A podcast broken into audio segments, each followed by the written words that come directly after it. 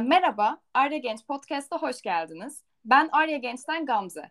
Bugün Arya Kadınlarını Tanıyalım'ın yeni bölümünü kaydediyoruz ve konuğumuz Ahu Bade Özkan. Hoş geldiniz Bade Hanım. Bugünkü kaydımız için çok... Evet, hoş geldiniz. Kaydımız için çok heyecanlıyım. Umarım güzel bir kayıt geçireceğiz.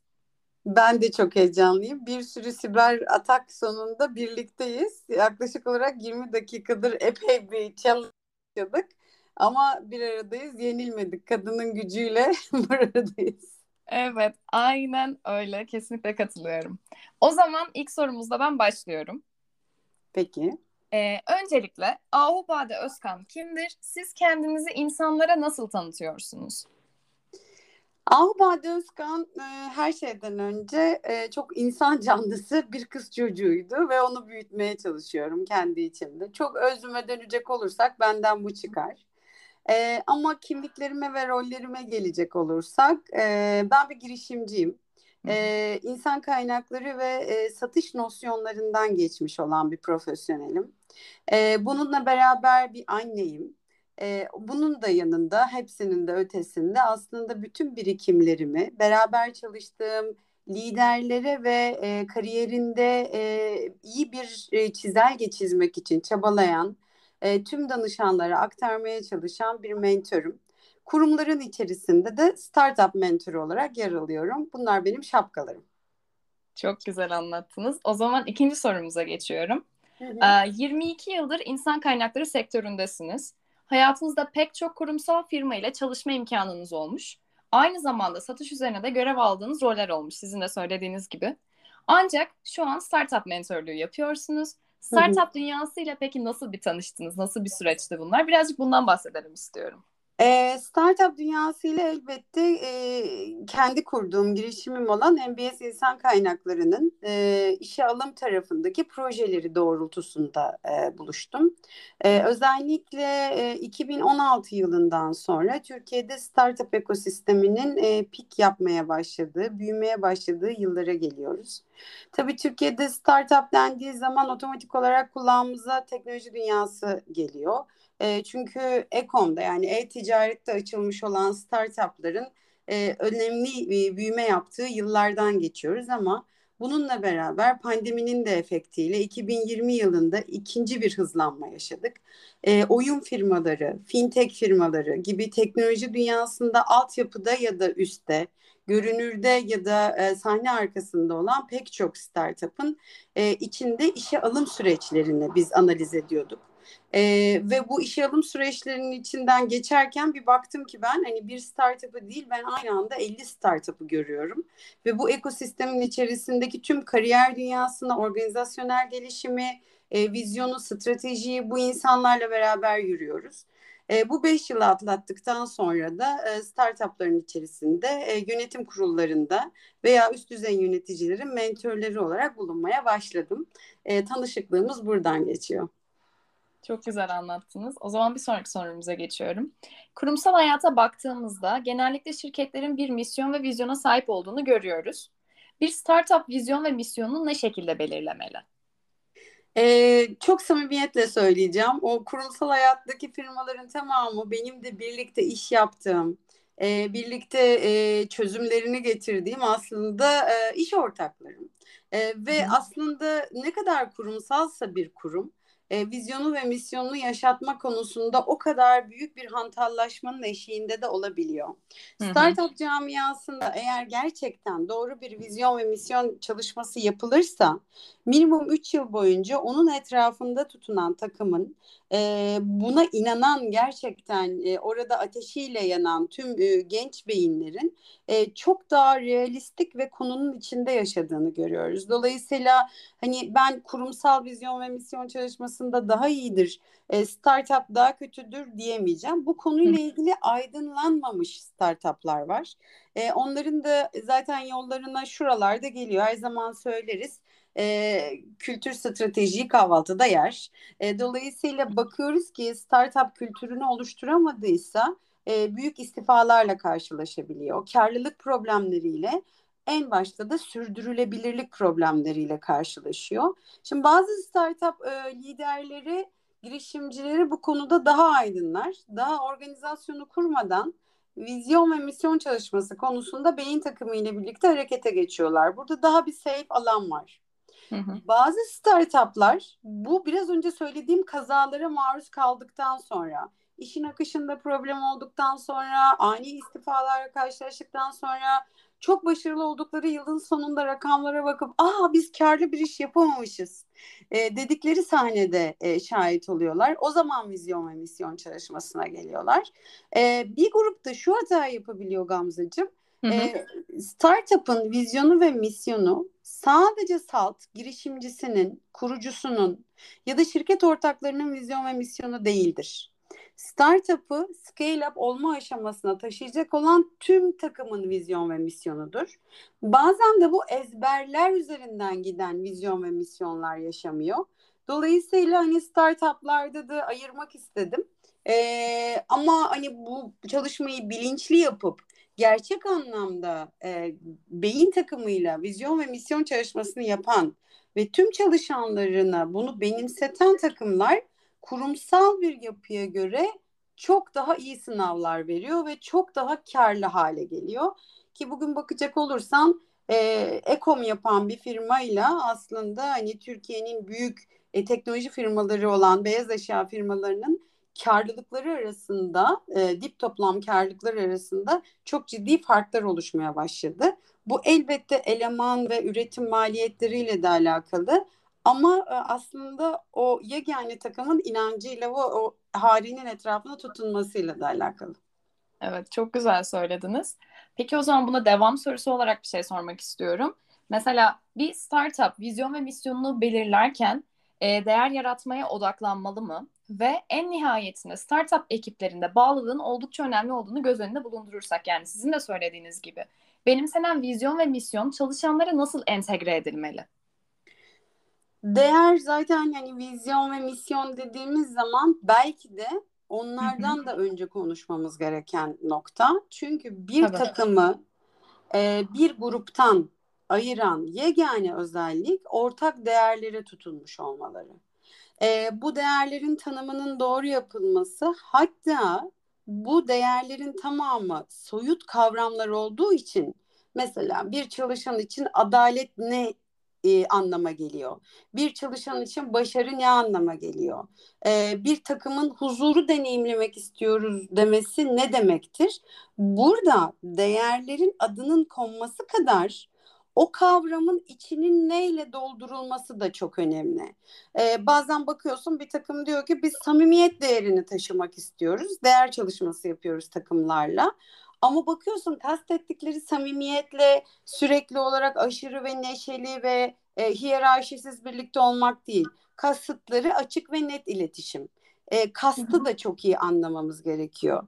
Vizyon ve misyon çalışmaları eğer çalışanları otonom sistemde motive görmek istiyorsak, yani dökme suyla değirmende hadi güzelim hadi yapacağız takdir ve onay sistemleriyle değil de gerçek anlamda bir takımın kendi motivasyon gücünü alıp gittiğini görmek istiyorsak vizyon ve misyon sistemleri değerleri barındırmalı.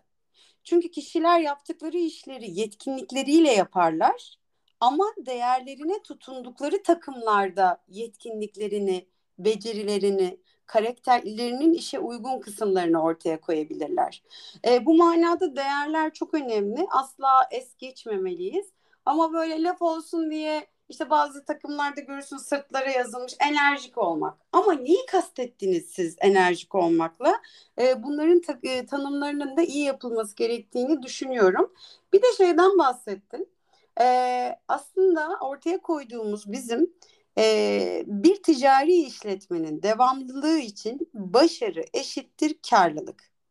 Bunun içine verimlilik ve sürdürülebilirliği de koyabilirsin. Bunlar da önemli aslında sac ayaklarıdır. Hı-hı. Ama bugünün dünyasında artık Z jenerasyonunu işe almaya başladığımız noktada eğer sosyal yararlılıktan bahsedemiyorsa bir işletme, yani sadece karlılık amacıyla tutunuyorsa çalışanlarını tutundurma ve bir arada tutma konusunda da sorunlar yaşamaya başlayacak. Çalışanların getirdiği dönemin değer sistemi işletmelerin varlığını devam ettirebilmesine paralel olan değer sistemini otomatik olarak tetikler ve kapsar. Dolayısıyla bugün itibariyle hayatımızda Z jenerasyonu çalışanlar varsa, işte Nike'ın kullandığı kumaşların aslında tekrardan yenilenebilir olması, fabrikaların kullandıkları işte atık sistemlerinin doğru bir şekilde sürdürülebilirliğe katkıda bulunması, iklim krizine sebep olmayan işletmelerin doğması, Tesla'nın araçlarında kullandığı sistemler, doğaya katkısı, bunların her biri Z jenerasyonunun çalışan olarak ortaya koymak istediği topyekün ana sisteme de hitap ediyor. Vizyon ve misyonda dolayısıyla bundan da bahsetmek zorundayız. Sadece takım değerleri değil, siz kurum olarak çıktı da neyi değerliyorsunuz, bu da önemli. Çok güzel anlattınız gerçekten. O zaman bir sonraki sorumuza geçiyorum. Kendi girişimini kurmak isteyen ve benim harika bir fikrim var diyen pek çok insan aslında ilk adımı nasıl atması gerektiğini bilmiyor. Bir startup mentörü olarak size sormak istiyorum. Bir startup nasıl kurulur, nasıl hayatta kalır ve nasıl gelişir? Şimdi eğer fikriniz yoksa harekete geçmeniz için heyecanınız da yoktur. Dolayısıyla fikirleri çok önemsiyoruz. Evet. Yalnız fikirler de her şey demek değildir. Ben bugün sanat camiasından da pek çok dostum var, ressam arkadaşlarım var. Eğer o fikrini tuvale dökmezse ya da bir enstalasyon yapacak diyelim, o malzemeyi gidip satın alıp birleştirmezse biz o fikrin çıktısını sanatsever olarak izleyemiyoruz. Yani bugünün dünyasında ne yapıyor olursanız olun, ki en soyut noktaya gittim ben, sanat dedim mesela. Fikriniz evet var ama fikrinizi nasıl ortaya koyacağınızla alakalı yol haritasıdır asıl sizi girişimci olmaya iten. Bu yol haritasına giden noktada rakamlarla aranızın hoş olması lazım. Benim bu fikrim var ama bunun bana maliyeti, ederi bu olur diyebilecek kadar yürekli olmanız, analitik düşünme becerisinden kaçmamanız lazım. Bu fikrinizi ortaya koyarken yapmış olduğunuz planlamada karşınıza defaten aslında bir sürü engel çıkacak. Bu engelleri normal kabul edip gelişim alanı olarak görüyor olmanız lazım. Engel çıktı dediğiniz ilk noktada vazgeçtiğiniz zaten bir sürü kapanan işletme ya da fikrinden vazgeçen bir sürü insan var. Bunların da paralelinde aslında Gamze, her şeyden önce kendini çok iyi tanıman lazım. Eksik yanlarını çok iyi bilmen lazım. Ben çok hayalperest biri olabilirim ama bir şeyleri rutin yapmak konusunda becerilerim sınırlı olabilir. O zaman kimlerle ekip arkadaşı olacağım? Ben nasıl bir takım kuracağım? Bundan bahsedebiliyor olmam lazım. Söylediğiniz şeylerin realistik olması ve network. Yani fikriniz vardır, harekete geçmezsiniz, haberimiz olmaz. Harekete geçersiniz, hemen kırılgan dökülgen bir tavır izlersiniz, o zaman bu bir girişim olmaz. Girişime çıktığınız zaman hiç bütçeleme yapmadınız, paradan, analizden haberimiz yok, o zaman kısa sürede bir batık işletme olur. Evet. Ama bunların hepsini geçtiniz ama doğru network'e hitap etmediniz. Kendi sesinizi doğru yerde duyurmadınız. Doğru insanlarla bir araya gelmediniz ve doğru zamanlarda bir araya gelmediniz. Gene işletme bir körlüğe gidecek. O yüzden son zamanlarda tabii ki bunu yapabilmenin yollarından biri de sosyal medyada kendini doğru konumlandırmak. Oraya kadar devam eden bir yolculuktan bahsedebiliriz. Evet. O zaman Türkiye'nin startup yetiştirme potansiyelini global ile karşılaştırdığınızda nasıl görüyorsunuz? Sizce bu ekosistem ne kadar sürdürülebilir? Türkler her zaman resilience dediğimiz esnek, başa çıkmayı birlikte barındıran yetkinlik konusunda herhangi bir ırka göre çok daha iyidirler. Ama planlama yapma, bütçeleme yapma, euro yani özellikle döviz kuru paritesinin oynaklığı nedeniyle bütçe planlama yapma konusunda da dünyanın diğer ülkelerindeki insanlara göre inanılmaz şanssızlar. Muhteşem fikirlerimiz var. Yani ben Kunduz'dan tutun da Müziksen'e kadar pek çok startup'ın hikayesinin içindeyim. Bir tanesi eğitim platformu, bir tanesi eğlence platformu. Bu yolların hepsini birlikte dizayn ettik. Ve inatla evet biz bunu yapacağız. Pazar araştırması da budur. Rakamları da budur. Bu noktada biz yetersiziz, şimdi yatırımcıya çıkmalıyız diyenlerin hepsi tutundular ve Silikon Vadisi'nden yatırım almaya kadar hikayelerini yönettiler. Burada Türklerin herhangi bir dünya insanından hiçbir farkı yok. Bizim önümüzde 2 tane engel var. Birincisi ekonomimizin oynaklığında yara alıp geriye çekilme potansiyelimiz. İkincisi de hala okullarımızda tam anlamıyla oturtulmamış olan yabancı dil sorunumuz. Fikrimizi yurt dışına açmak ve yurt dışı networkingle bunu penetre etme konusunda zayıfız. Gerçekten de Filipinli bir çocuk çok daha rahat, Yunanlı bir çocuk çok daha rahat yabancı dille kendini ifade ediyor, korkmadan, ürkmeden. Burada da en büyük tavsiyem benim mükemmel olmaktan değil, ana dilimizin Türkçe olmasıyla barışıp kendimizi ne kadar ifade edebiliyorsak fikrimize, sistemimize o kadar güvenip harekete geçmekten geçiyor. Bence Türkiye startup ekonomisi çok daha büyüyecek, sürdürülebilir. Ama burada hani bu önemli olan nokta 6. ay itibariyle ekibe kimi kattığımız, kendimiz bu şirketin nesi olmak istiyoruz, bunun adını koyduğumuz, planlama yapmadığımız noktalar. Ama aynı şeyi Polonya'da bir startup da yapabilir. Orada ben bizi startup ekosisteminde Türkler ve Avrupalılar ve Amerikalılar gibi çok ayıramayacağım. Ama ekonomik kaygıları daha az olduğu için daha rahat startuplarını büyütme imkanları var. Ama hiçbir zaman o rahatlıktan dolayı yetkinlik anlamında bizim çocuklar kadar güçlü değiller, bizler kadar sağlam duramıyorlar. Evet, Türk olmak farklı bir şey herhalde. Zorluklarla başa çıkma konusunda iyiyiz. Bence de öyle, kesinlikle. Bir sonraki sorumuza geçiyorum. Hep startup üzerine konuştuk ama siz startup mentorluğuyla beraber aynı zamanda New Business Solution Human Resources'ın genel müdürüsünüz. Bu sebeple size şu soruyu da yöneltmeyi çok isterim. Dijital dünya insan kaynaklarında ne etki yaratır? Nasıl fark yaratır? Dijital dünya insan kaynakları A'dan Z'ye, şu anda da ben bayağı bir dijital dünyada üst düzey yöneticimle mülakattan geliyorum mesela. A'dan Z'ye hangi rolde olursanız olun belirsizliklerle başa çıkma dünyasıdır. Çünkü bugün kullandığınız program yarın itibariyle güncelliğini yitirebiliyor. Sürekli yeniliğe açık olmanız lazım. O yüzden benim son zamanlarda en çok verdiğim startuplarda eğitimlerden biri aslında öğrenme çevikliği.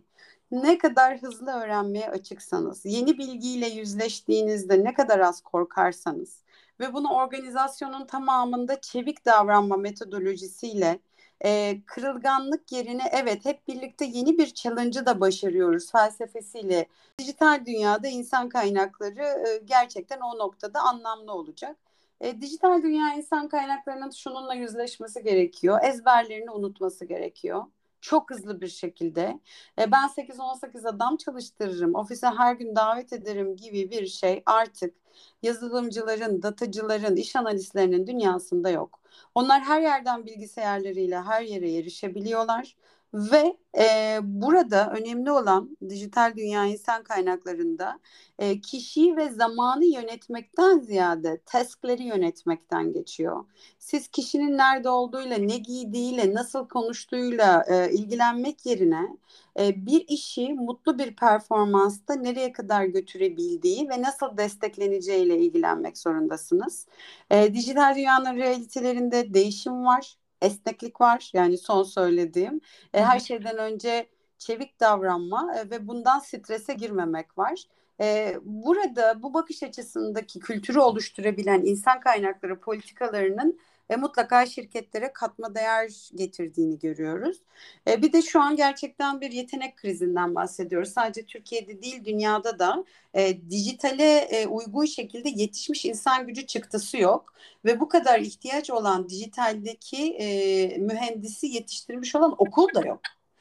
Bu sadece Türkiye'nin değil, dünyanın sorunu ve çok büyük bir kriz bekliyor dünyayı bu manada.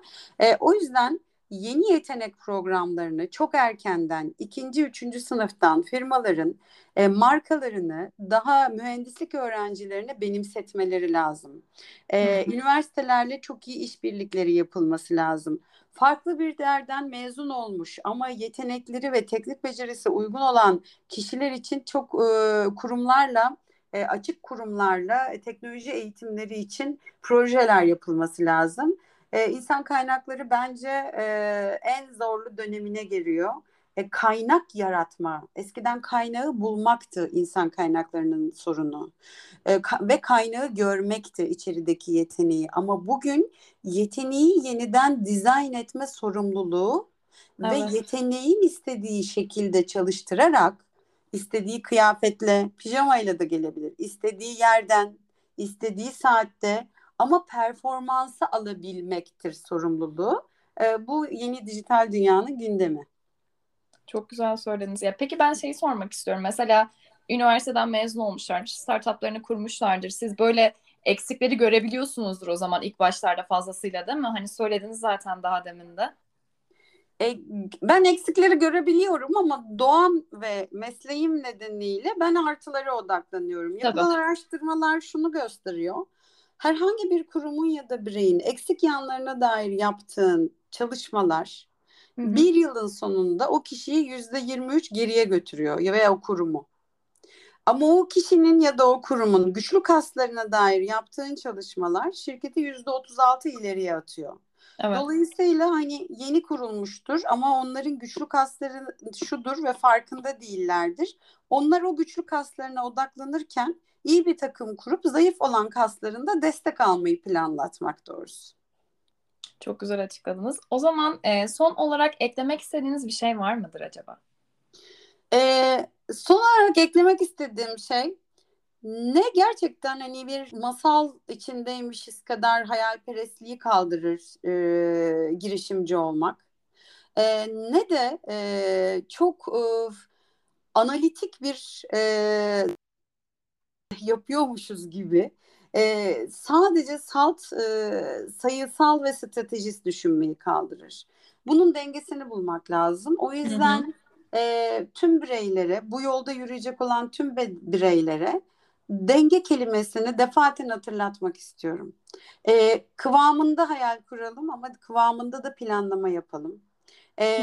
Bedenimizdeki dengeye de bir bakalım. Ayrıca yani bedenimizdeki denge derken ne kadar sağ beynimizle düşündük, ne kadar sol beynimizle düşündük. Bunun dengesinden başlar bu. Daha sonrasında da ne kadar düşüncedeyiz, ne kadar duygudayız. Bunun da dengesine bakalım. Bu denge formülleriyle kurduğumuz girişimler gerçekten inanıyorsak illa yolunu buluyor. Teşekkür ederim. Bade Hanım, çok güzel anlattınız her şeyi. Ben çok keyif aldım. Umarım siz de çok keyif almışsınızdır. Ben de. Seninle konuşmak çok zevkli. Bizi çok rahatlattın. Ciddi bir teknolojik sorun yaşadık en başta. Evet. İyi ki yaptık bu podcast'ı. Evet, bence de yani bu podcast'ı dinleyip gerçekten kendilerine çok iyi şeyler katacak. Belki yeni startup'ını açacak insanlar vardır. Belki startup'ları olanlar. Umarım minicik bir halkaya ilham olduysam bile benim yaşam amacım gerçekleşmiş olacak. Aynen, ilk olarak benden başladık, şu anda da devamı kesinlikle gelecektir, ben çok eminim. Süper, bekliyorum haberlerini, izleyeceğim. Tamamdır. O zaman hoşça kalın. Görüşmek üzere, hoşça kalın. Görüşmek üzere.